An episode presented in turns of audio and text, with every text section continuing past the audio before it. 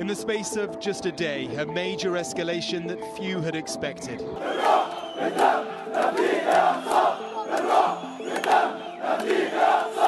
That's as anger grows over the potential eviction of Palestinians from homes on land claimed by Jewish settlers.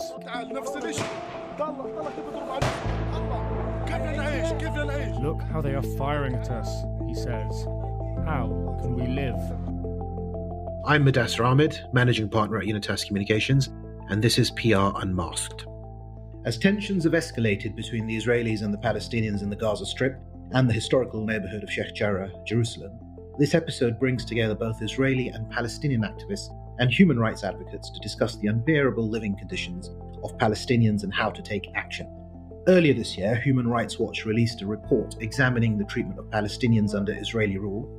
The report is based on an in depth research and analysis that has spanned over two years and includes case studies from across the occupied Palestinian territories and Israel. In this episode, I sat down with a panel of experts to discuss the findings of this report and much more. Today, we're delighted to be joined by the Executive Director of Human Rights Watch, Kenneth Roth, US Congresswoman Rashida Tlaib, former Director General of the Israeli Foreign Affairs Ministry, Alon Liel, the director of the Oscar nominated and BAFTA award winning short film The Present, Farah Nabulsi, and the Executive Director of the Israeli Human Rights Group, B'Tselem, Haggai Al Ad. We're also joined by several respondents who will ask questions throughout today's discussion. Before beginning the panel discussion, I'm now going to hand over to Ken Roth, the Executive Director of Human Rights Watch, who will give us a brief presentation on the report. Okay, well, thank you very much, Professor, and thank you very much for holding this forum. Um, let me just, um, you know, kind of give a just a brief summary of the report for those who might not have read it. Um, the the origins of the report really stem from frustration with our long-time analysis of what was going on in Israel and the occupied territories. Um, you know, we were used to documenting, you know, issue by issue, um, you know, looking at things in isolation, and it basically, you know, became inadequate to us. You know, one, we felt we needed a much more holistic approach to the problem. But second, we really needed to change the way we were looking at it. It was no longer enough just to look at it as an occupation, given the fact that you know this occupation has now gone on for almost 54 years. Um, it was no longer enough to look at it as a temporary measure, you know, pending the imminent resolution of the peace process, because the peace process, you know, insofar as there is one anymore, has been going on for 30 years. And so we um, really decided to stand back and look at, you know, look at the big picture. And the result of that is a 213 page report where I think you all know we've concluded that the Israeli government is committing the crimes against humanity of persecution and apartheid. Now, let me just say word about that. Um, I first want to acknowledge, particularly with Haggai on the call, that Human Rights Watch is not the first organization to make this claim. Haggai's group B'Tselem um, did so this past January. Abdallah um, has done it, a, a, very respected Palestinian group, Yesh Din, and, and, and others. And indeed, if you even look at kind of mainstream media, there is, you know, almost a, um, a tendency to use the conditional tense to say, you know, if Israel were to continue down this path, we would arrive at apartheid. And you know, I suspect the people who say that, you know, were just being kind of, you know, were, were, being guarded, that they were sort of downplaying the problem. But what we essentially say is let, us stop using the conditional. Let's use present tense. It's here. And let's let's admit that reality. Now, even though many people, when they use the term apartheid, think about South Africa, um, we are not using this in historical terms. We're not making an analogy to South Africa. As we make clear in the report, we are applying international law. And in particular, the um, 1973 Apartheid Convention and the 1998 Rome Statute, which created the International Criminal Court. And if you look at those two, plus just kind of broader customary international law with respect to persecution, they define what these crimes are. I'm going to focus here on apartheid because that's been the, the, the crime that's received the most attention. But in essence, you know, what you need is an intent by one, what's called a racial group, but is understood more broadly to include a national or an ethnic group, to dominate another. You then need systematic oppression and so-called inhumane acts, which are basically, you know, concrete examples of that oppression. And so the bulk of the 213 page report is running through what, you know, the evidence that those three elements of the crime have been realized, you know, that the proof is really overwhelmingly there. And so to speak just briefly to each of them, on the question of intent, this intent to maintain dominance by Jewish Israelis over Palestinians, we look at a range of factors from government statements to policies, laws. You know, suffice it to say that that this is a problem, you know, not simply in the occupied territories, but also within Israel proper, within the Green Line 1967 borders of Israel, where there is systematic discrimination. I mean, one fact that I think most people don't know is that there are 900 communities within Israel which have so called admission committees, whose purpose basically is to prevent Palestinians from living there. And so, you know, even though we recognize that Palestinian citizens of Israel have many rights, you know, that they can vote, they have passports, they can travel, they have representatives in the Knesset, they also face systematic discrimination.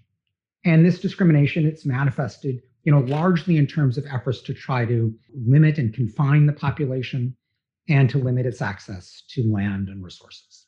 But then things get more severe when you look at the occupied territories. And we found that with respect to the two other elements of the crime, the, the systematic oppression and the inhumane acts, that these occur um, in the occupied territories, by which we mean the West Bank, including East Jerusalem and Gaza and we treat Palestinian territory as a whole. There are two completely different legal systems within the occupied territories. You know, one for Jewish Israelis, one for the Palestinians. There is radically different access to land and resources. So, for example, about a third of the West Bank, including East Jerusalem, has been expropriated. That in turn goes 99% of the time to the settlers. If you look at sort of particularly um, Area C, you see that the settlements are booming, but the Palestinian village next door is stymied. You know, if you live in one of those villages in, in, in Area C, you are a hundred times more likely to receive a demolition order from Israeli authorities than you are to receive permission to add a bedroom onto your home or to you know build a school in your community. There is a deliberate effort to prevent any building out of these villages you know, while the settlements just, you know, expand and expand and mushroom.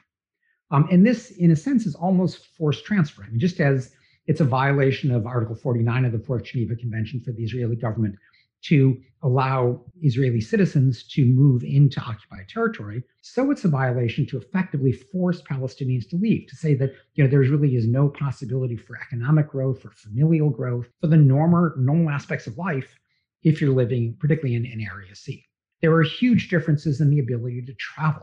You know, if you were a um, an Israeli living in the settlement, you can travel pretty much, you know, at will into Israel, out of the country, you know, what have you. There are very few restrictions on you.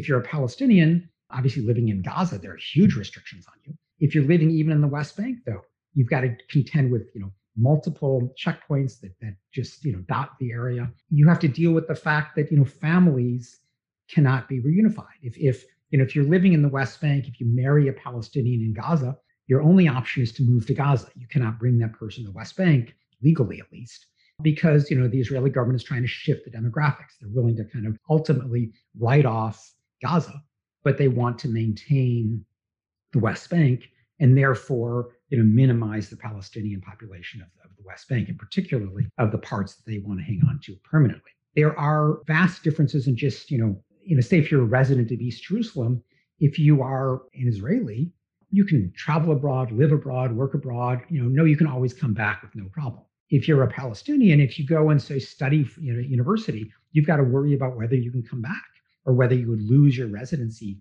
permit to live in East Jerusalem. Mean, and finally, um, there are just vast differences in the personal freedoms allowed to these two populations, with the Palestinian population facing severe restrictions on freedom of speech freedom of assembly, access to a civilian as opposed to a military legal system, you know, huge differences that split the two populations. And so when you, you know, add all of this up, we find systematic oppression on discriminatory grounds, coupled with you know a whole range of so-called inhumane acts that comprise the second and third elements of the crime of apartheid. And so we find that these three elements of the crime come together um, in the occupied territories. Now, let me just um, conclude by, by noting a few of the responses that we have received because they're interesting. The, you know, the Israeli government has responded, a variety of supporters of the government have responded. And what's interesting to me is that, you know, there's been virtually no response to the facts. You know, people don't come and say, "Oh, you got these facts wrong," or "You got this legal analysis wrong." In fact, I'm aware of one person that has come and said we got any fact wrong, and this was someone who said that we had somehow misreported the allocation of water within the West Bank. And you know, we've looked into it, and we were actually right. You know, but in essence, um, the analysis and the facts of the report have been accepted but rather there's an effort to kind of misrepresent what the report said or just to change the subject. So, you know, of course, we're accused of being biased. You know, even though Human Rights Watch reports on Hamas and the Palestinian Authority and Hezbollah, you know, even though we report on all of Israel's neighbors, you know, even though we apply the same standards to Israel's conduct as we do to a hundred governments around the world. You know, some people say, oh, but South Africa was so different you know, of course it was different. And we're not even claiming that it's the same. You know, as we as I said, and as it says in the report, this is not about making an historical analogy. It's applying international law. Some people come back and say, oh, but Palestinians are citizens of Israel. How can you possibly say that there's apartheid? They read the report, though we of course, you know, highlight that in the report and note that that isn't sufficient. And in any event, we don't claim that the systematic oppression and the inhumane acts are happening within the Green Line. We say that they're happening within the occupied territories. Some people say, are you really saying the Jews are just racist? And of course, we're not. We don't even get into motive. You know, that's irrelevant to the determination of the three elements of the crime that I outlined. Some people say, oh, but, you know, Israel's security requires these measures. And while Israel clearly does have important security concerns, it faces a terrorist threat, that doesn't justify the, the mushrooming of the settlements, which have nothing to do with security. If anything, they jeopardize security. It doesn't justify the home demolitions in, in Area C or in, in East Jerusalem. It doesn't justify the lack of building permits for Palestinians who live there. It doesn't justify the discriminatory access to resources like water, where you know the Palestinian village has to truck in water while the, the settlement up the hill, you know, has has swimming pools. Um, it doesn't justify the restrictions on family reunification. It doesn't justify the blanket travel bans. So, in short, this is not about security. This is about you know controlling a population, shifting the demographics, controlling access to land and resources. Some people say, but this is really an opposition to a Jewish state. You know, this is an attack on the law of return. But we're quite clear that um, you know international law actually gives governments great latitude with respect to immigration. So there's there's no you know international human rights law that says that Israel cannot have the law of return. But international human rights law, the law of apartheid, does not permit blatant discrimination against the people who are within a territory, um, or for that matter, um, discrimination against people who have a right to come there. And finally, you know, and this is, I, I suppose, the one we're getting the most often, people say this is really BDS, you know, and BDS has become kind of anathema to, to many of the um, the people who who identify with Israel. But of course, we don't advocate a boycott of Israel. We don't advocate a boycott of the Israeli government, of Israeli companies, of Israeli people. We don't do any of this BDS stuff. We just ask in a very limited sense for companies and governments to avoid complicity in the crimes of apartheid and persecution, just as we do everything every place else. That is a very, very narrow urging of refrain consistent with UN guiding principles that has nothing to do with BDS. So we hope that, you know, at some stage, hopefully sooner rather than later, the futility of these diversionary defenses will become apparent. And our aim at that stage is for the Israeli government to recognize that it's not going to get rid of people saying that this is apartheid until it actually dismantles apartheid. You know, that this is, um, you know, it's not a commentary on what the ultimate resolution should be. We're neutral on whether there should be one state or two states or confederation or what have you. We just want equal rights for the people who are there. And that's what we hope to accomplish with this report. Well, thank you for that detailed presentation, Ken. Now we move on to the interactive part of the panel. And uh, Congresswoman Rashida, I'd like to, to start with you. Thank you for joining us today to talk about this important issue. As the first Palestinian American Congresswoman, the Israeli Palestinian conflict has been one that you've not shied away from discussing. After seeing the report, was there anything that surprised you that you found particularly important?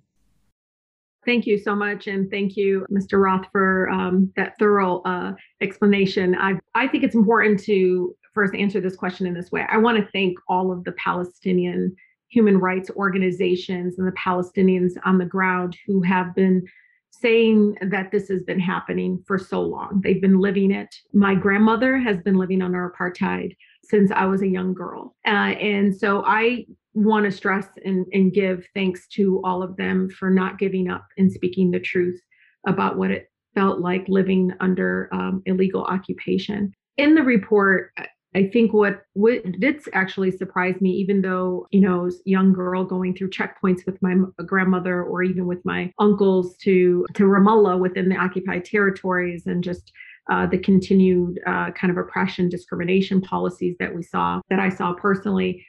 I was actually uh, Human Rights Watch addressed how it was in- institutionalized. What I mean is the Israeli government has actually implemented in law, not just in practice. I think that is something that I didn't realize so much of what is being what, happening in various Palestinian villages and within the Palestinian community was also being institutionalized through the Knesset and through actual policy and, and, through the administration, again, with the blessing of the co-government. So it's not, you know, local entities like you see here in the United States, maybe implementing various policy, but like a national agenda, a national uh, law of the land approach that is leading, I think, again, through these oppressive oppressive policies. So in the report, they they really do take a deeper dive into how much of you know the uh, discrimination and the systematic oppression that continues to happen to the Palestinian people is actually law of the land in Israel.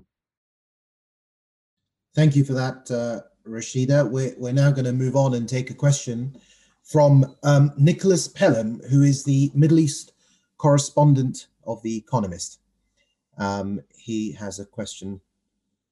I, I suppose I had a, a, a couple of questions. It's a fascinating presentation. Is the consequence of uh, viewing Israel and Palestine through the prism of apartheid one of transforming a conflict from one of a struggle for two states to one of equal rights? Essentially, saying that Palestinians should give up the struggle for, for, for, for statehood and seek equal rights within a single entity. And the second is uh, you say you're not against BDS, but if, as an Israeli company, you're paying taxes to a state that is complicit in the crime of apartheid, wouldn't that amount to a blanket ban on Israeli business and be tantamount to, to BDS? You know, first, with respect to you know what the ultimate political resolution is of the conflict, we don't take any position on this. And you know, the quest for equal rights stands regardless of ultimately whether you have a one-state solution, a two-state solution, a confederation, or you know any other permutation. The point is that you know the you can't allow this you know endless quest for some political settlement to justify what today is you know systematic discriminatory oppression. And so that's our point. And you know we would insist that any other ultimate political resolution in which we really take no position that that respect the basic principle of, of equal rights for anybody who lives within the territory that ultimately is carved out.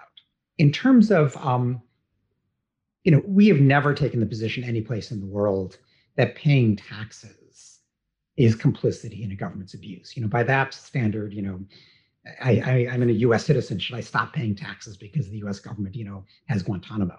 You know, so we, have just never gone that far. Um, our definition of complicity really is is much narrower and looks to whether you know, business operations through their operations are actively facilitating a particular crime. So, you know, we've done this with respect to the settlements. Um, you know, we don't insist, you know, for example, that a business, you know, prohibit settlers from using their business. You know, we the settlers are not criminals; they just live there. The, the, the crime is the government that is, you know, enabled their movement into occupied territories. So we would oppose, you know, a business setting up a major operation within a settlement, but we don't say boycott settlers or anything of the sort. So we take a fairly narrow view of complicity, which is, I think, frankly, how the UN guiding principles on the human rights responsibilities of businesses are generally interpreted. I've never heard tax paying as being considered complicity. Thanks for that, Ken. Um, Ambassador Alon, thank you for joining our discussion today. Since serving as the Director General of the Israeli Foreign Affairs Ministry, you've made some very powerful statements. In one of these statements, you said the option is not two states or one state, it's two states or apartheid. With your understanding of how the Israeli government works, how do you think this report will affect current and future policymaking? Just regarding this uh, statement, uh, I really think that even if the Palestinians will give up their wish for a state and uh, be ready to become uh, part of the Israeli society or the Israeli country, they will never really get the full uh, political national rights. and so we will not have equality even even if they give up the idea of uh, an independent Palestinian state. So this is the reason I made this statement because I see what's going on in in Israel. I sense uh, the feeling toward the Palestinians.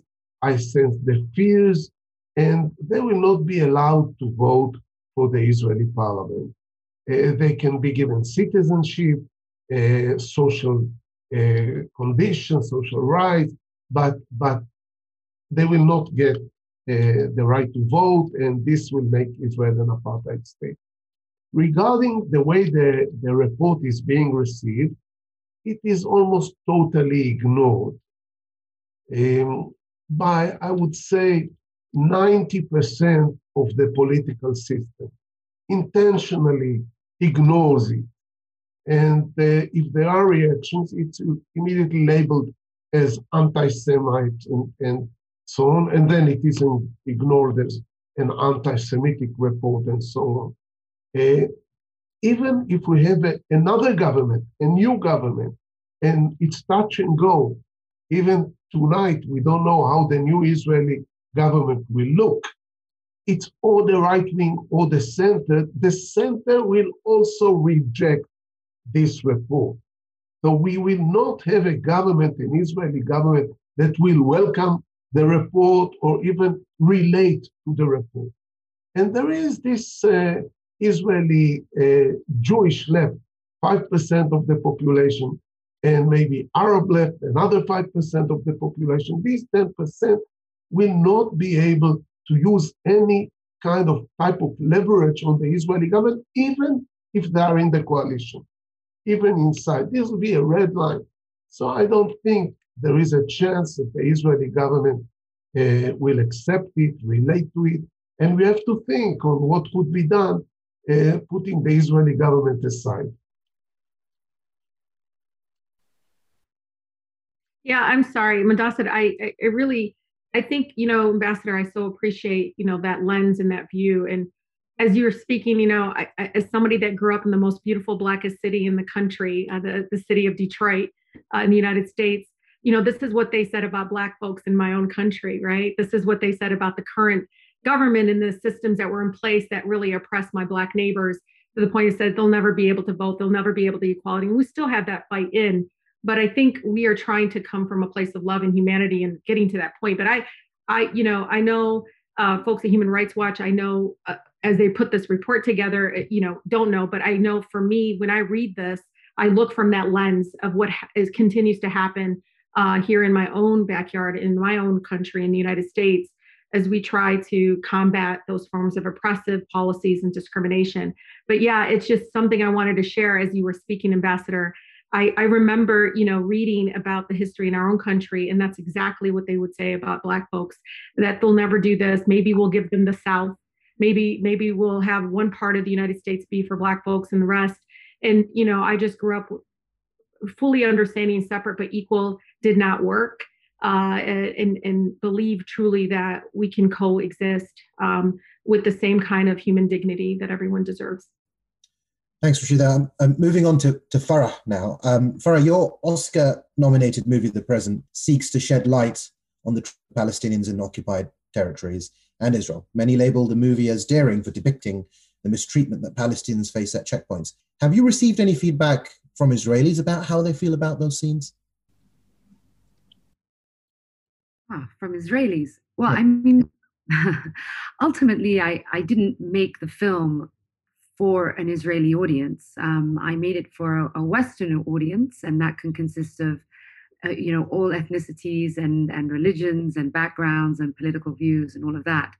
Um, so I don't actually know in detail what Israelis think of the film. Um, it's on Netflix uh, worldwide, so it is available there, and I know that it can be seen there. Um, I've received, you know, obviously some hateful messages on social media that aren't even worth mentioning, and I've also received some um, positive, you know, direct messages and emails from individuals who I know are from whether it's from various NGOs or or, or sort of left left wing um, perspectives who really welcomed it and, and commended it. What's more interesting to me is the reception it's received from the international audiences, um, in the sense that, you know, and when you say daring, I mean, you know, I really gave the PG version of what takes place at these checkpoints and you know people have died at these checkpoints people have not been able to to access hospitals and uh, clinics people have been shot at these checkpoints women have given birth at these checkpoints. Um, and so this is the pg version. A man goes on a shopping trip and and you know struggles with the process and yet it has resonated so far and so well with international audiences all over the world all over the us Europe, UK, Japan, Australia, and so forth, uh, whether it's with the audience awards and the jury awards or the distribution or the media reception. And what that tells me is that people, aside from obviously the cinema and the emotional experience that a good film gives, is the interest and intrigue in the subject matter and the resonance that such a basic human right, such as freedom of movement, has had with people all around the world. And yet, that is just one little element of this much bigger control system under military occupation and apartheid. It's just the tip of the iceberg. And it was welcomed and it was uh, embraced, and, and people wanted to understand and, and talk about it and learn more. Mm-hmm. And that gives me a very positive outlook of where we are in this time in the world. Thank you, Farah. Um, we're now going to take a question from uh, Hannah Weisfeld, the director of Yachad UK, a British NGO that seeks to mobilize British Jews in support of a political resolution to the Israeli Palestinian conflict. So uh, over to Hannah. So, um, for those of you who don't know about our work, and Alon and Chagai are long term uh, partners of ours, and so they know very well what we do. But we're working in the British Jewish community to build support for an end to the occupation and a political resolution to the conflict. So, for those of you in America, I guess the closest uh, thing that you might recognize is J Street. And I'm really interested to kind of, I, I guess, hear from your perspective, um, those of you who have your feet on the ground in America, what the conversations have been like with the establishment Jewish community, because the response to the Human Rights Watch report here has been, and I actually pulled this up because um, I thought it was a very well summarized tweet. A, a trainee rabbi who tweeted this morning My fellow Zionists, perhaps we ought to be less concerned by fighting the word apartheid and more concerned with fighting the conditions that lead people to use the word. This kind of, and I guess it's similar to what Ken said, this kind of, you know, balking at the use of the term and a complete dismissal of what has, you know, the conditions that are on the ground that have, you know, created a scenario in which people use it and you know without passing judgment on the use of the word it's almost the kind of diversionary thing of we can't we can't engage with anything because you said that word. And i just wondered how those conversations have gone in the us because certainly the conversations i'm involved in the uk um, i wouldn't say are necessarily the most positive ones. Thank you hannah. I know uh, congresswoman Tlaib, since you need to leave soon would you like to yeah, no, thank you, Hannah, for uh, setting that beautiful tone from the rabbi in regards to looking at the condition and, and beyond just the words.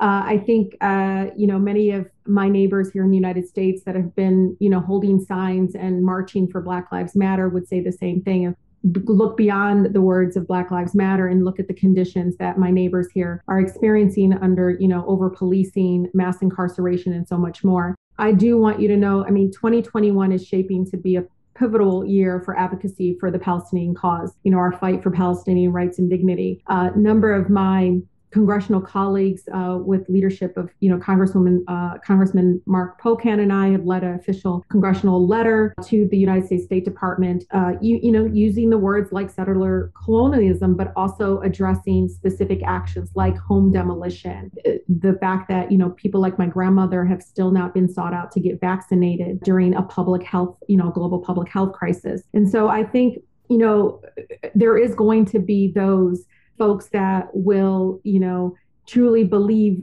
no matter, you know, various reports or fact, everything's based on facts, specific actual actions. I mean, I think even uh, Farah's film, The Present, was based on our own, you know, experiences or talking to Palestinians that are experienced checkpoints. It didn't just come from thin air or made up. It's actually real lived experiences that there are going to be those. And this is something my mentor, who's of Jewish faith, told me this he said there are going to be people that will never hear or see you the same way they may others. They will shut it out because there is that is much easier than facing the facts and the truth about conditions or about you know injustices. And so I just I'm hopeful because you know just a few years ago you would be unthinkable for 12 members of the United States Congress to sign a letter uh, that gets us closer to pushing back against illegal occupation, against discrimination and racism within Israeli laws. And so I know there are going to be those that will continue obviously denying that because for them, they will continue to other people like myself or other Palestinians as if they're less than. Thank you, Rashida. Um, we'll now go to Hagai the Executive Director of B'Tselem. Thank you for joining us, Hagai. Throughout the Human Rights Watch report, your organization was constantly referred to and used as a source for information. Could you tell us how B'Tselem goes about its investigations on the ground? Um, yes, um, if I'm not mistaken, indeed you're correct that not only that we're frequently quoted, but if I'm not mistaken, we are the most quoted NGO. Uh, in the Human Rights Watch report. We're very proud of that. Uh, it's a result of uh, the realization of the, the vision of those that founded B'Tselem over 30 years ago, back in 1989, to establish an organization that will be obsessed with credibility eh, and commitments to, to facts. And even though some people think that we now live in a post-fact world, we remain very old school eh, in that eh, in that fashion. That's the result of the steadfast work of the entire team of B'Tselem, which I'm very proud of. Field researchers, video volunteers, data coordinators, researchers, and everyone else on, uh, on staff. What I want to add, though, to what I've said is that uh, as much as we believe in facts and, and their ability and how essential they are, we have come to the conclusion that a factual description of reality was and remains essential to provide a basis for advocacy. But in and of itself, it is not going to be sufficient to change the reality on the ground. People are not going to just wake up. The Israeli public, the occupying power, the, those that enjoy the privileges of apartheid aren't just going to wake up because of another report and say what we're doing has moral consequences that needs to stop because of facts. Change simply isn't going to come that way, and we need to wake up to that reality. What is needed is the introduction of consequences. With consequences, we have a fighting chance. Facts on their own will not be sufficient. Um, Ambassador Alon, uh, those that travel regularly to Israel have stated how split Israeli society is, and whilst there are those that support the Israeli government's actions against the Palestinians, there are those that condemn these actions and want to seek a peaceful resolution. How do you think those voices can be empowered? I don't think there is a real split in the Israeli society. Hmm. The right wing has the upper end, clearly, especially when it comes to the conflict with the Palestinians. So we don't really have two rival ideologies inside the Israeli public on this issue, on this issue. So also when we uh, have this dilemma on engaging the Israeli public or the international community, you must take into consideration that the Israeli public is not ready for such an engagement because there is a very clear ideology, almost united ideology on the Palestinian matter. I want I want to, to relate a little bit to, to some of the things that were said here. I'm here because I'm one of the few Israeli citizens who lived under the South African apartheid. I was the Israeli ambassador to the South African apartheid and later the Israeli ambassador to Mandela. And, and was very, very lucky to have tens of meetings, uh, some of them almost four with Mandela. One of the things he said, he told me in the first meeting, in the first meeting, we know exactly what Israel did with apartheid. You were in love with apartheid, you were allies with apartheid. But we look to the future. If you will do one, two, three, especially in the context of the Palestinians, we will look at everything differently. And I think, and I think, first of all, between engaging the Israeli public and the international community, more important now to engage the international community. But the most important thing is to set up goals, to set up a target, to set up specific demands. And we, we are, in a way, lucky in the context that, that we're speaking about have a new administration in the United States, to have a new president, and we all know how dependent Israel is still on the United States, although it's a regional power. We have to set up a target, especially the United States, and lead and demand the Israeli government to do it. Not maybe at once, but to set up certain goals that could be done at this stage.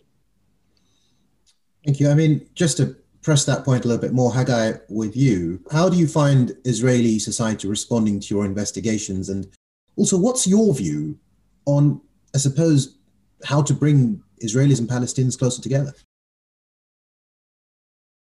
I think B'Tselem, factually speaking, if you just measure in terms of budget and staffing, B'Tselem is probably the Israeli human rights NGO that invests more than any other locally based NGO in direct engagement with uh, with the public. Here, it's part of the basic moral commitment that we have towards the society that, that we are part of. That's obviously in addition to our advocacy internationally, uh, with the emphasis, as I was saying before, on the need to end impunity and introduce consequences. Otherwise, we're just wasting our, our own time uh, and nothing is likely to change because of the power relationship, because of the normalization of the situation, because of the passage of, passage of time, because of the fact that it's zero price uh, for the privileged half of the population. I, I think that one of the things that, uh, which is specifically interesting that we've learned throughout our engagement in recent years with the Israeli public is that you can take rather assertive, maybe I could even say bold moves vis a vis previous policies of an NGO and not lose your base of support in, uh, in society. And if I reflect on some of the actions that B'Tselem took over the last five years, uh, deciding not to work anymore with the military advocate general investigations, going to the UN Security Council twice, writing a report exposing the role of the Israeli High Court of Justice in greenlighting and providing a guise of legality to end the human rights violations against Palestinians, uh, making the point that it's not about de jure annexation because it's de facto annexation that took place a long time ago, which is making the difference in the daily life and the ongoing oppression of Palestinians in the occupied territories and in January, apartheid. Yes, we have a minority of the public here that supports us, but that solid minority remained with us throughout all these changes throughout the years. Thank you. I'll now move on to, to closing thoughts um, to the panelists, um, and I'll start with with Ken. Your closing thoughts for today. Okay. Well, um, first, I, let me just thank you again for for convening us, and you know, I I, I just think that um, you know, difficult as it is for many people to accept apartheid as a fair description of what is going on today. Um, I, I'm hopeful that you know the Human Rights Watch report, coupled with you know the work of B'Tselem and and um, you know Adalah and Yesh Din and and and others who are you know coming to similar conclusions. I think there's more in the works. Um, I'm hopeful that this does lead to a reassessment. And you know, I say this not with the aim of tarring Israel or you know throwing around um, horrible names, but rather because you know this um, this basic recognition of reality, you know, really is is the next step toward change. And you know, none of us are in this business to just name call. Um, you know, despite the, the, the reactions we receive from so many. Um, we're doing this because we feel that um, this this accurate and fair description of reality is essential for changing it. And so I've you know I've left the last you know week encouraged by the response to the report. You know, we never quite know how people will react, but the overwhelmingly positive reception that the report has received, um, I take heart from because it suggests that people are um, ready to make this reassessment and that maybe we can begin to move beyond the intolerable status quo. Thank you, Ken. Farah?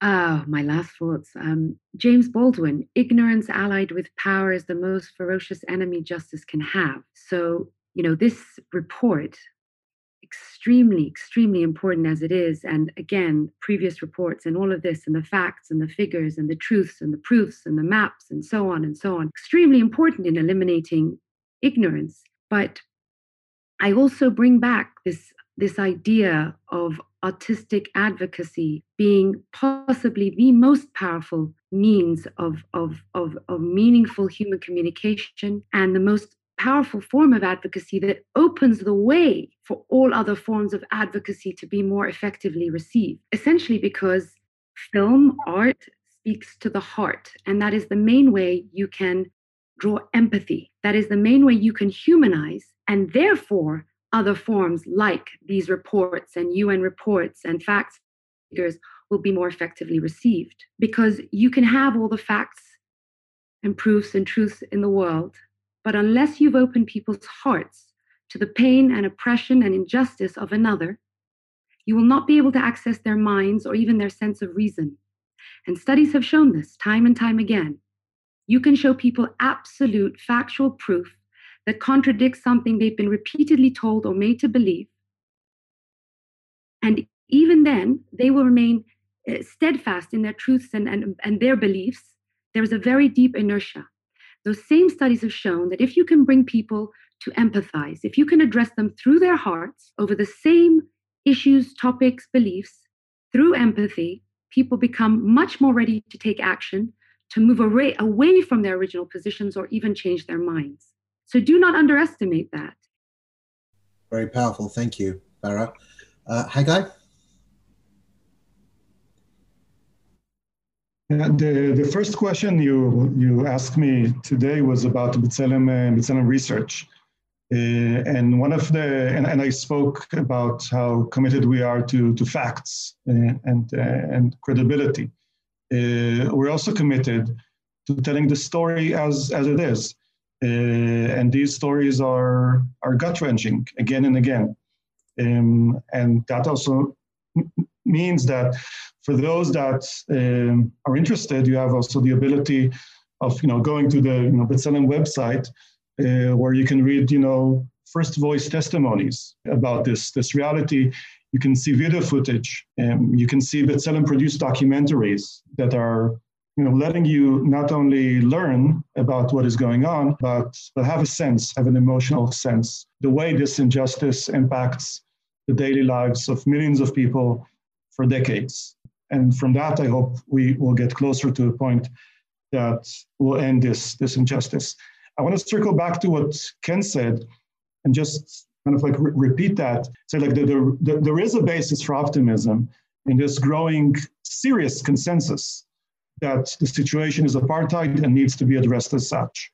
Uh, I think that is good news. Uh, I think that's absolutely good news and should not shouldn't be taken for granted at all. Having said that, obviously none of us should be satisfied with that. That's an essential step in the right direction.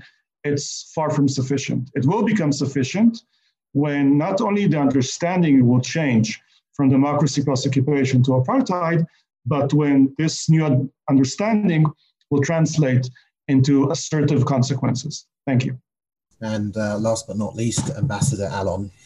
I think the importance of uh, the report of both Human Rights Watch and the previous report of B'Tselem is the A word, the apartheid word. I think, I think in Israel, first of all, it's extremely difficult to use it.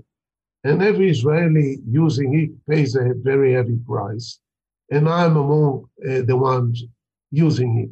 But I think I think uh, the using the word apartheid keeps uh, the battle against occupation alive. Uh, although it's being so thoroughly rejected uh, by Israel, uh, mostly the Jewish community mostly rejects it.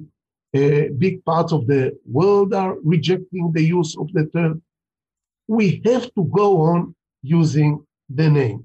Uh, by the way, regarding similarities, the West Bank situation is very similar to the South African situation, not the overall Israeli Israeli Palestinian situation, but the West Bank is similar. So don't be ashamed of the comparison. Don't, uh, and and the, especially when, when you compare the suffering of the uh, blacks and colored in South Africa to the suffering of the Palestinians is definitely a comparable. What is uncomparable is the balance of power. The balance of power between Israel and the Palestinians has changed in such a dramatic way that Israel is so powerful that it, it can really do what it wants internationally, locally. And this was not the South African situation. In the South African situation, what balanced the power between the blacks and the white was the international community. And the international community, in fact, introduced this uh, type of pressure that could have an impact on the ground. And, and we have to find a way that Israel will be convinced, or from the outside, or from the inside, that going on with these policies will cause Israel damage, will ruin Israel. Not that the Palestinians can get more support internationally or the Palestinians will become stronger. No, you are committing crimes that will end up, uh, that Israel will uh, pay a price that, that will be too high. And if the Israelis, being so strong at the moment, will be convinced that they are going toward this dead end, then they might stop. I, I don't speak on a U-turn, but at least stop with the wrongdoings. Thank you for joining us for this episode of PR Unmasked with me, Mudassar Ahmed, by Unitas Communications. I hope you learned something valuable with this episode. I certainly did. We'll be back in two weeks' time with a brand new episode. Stay tuned.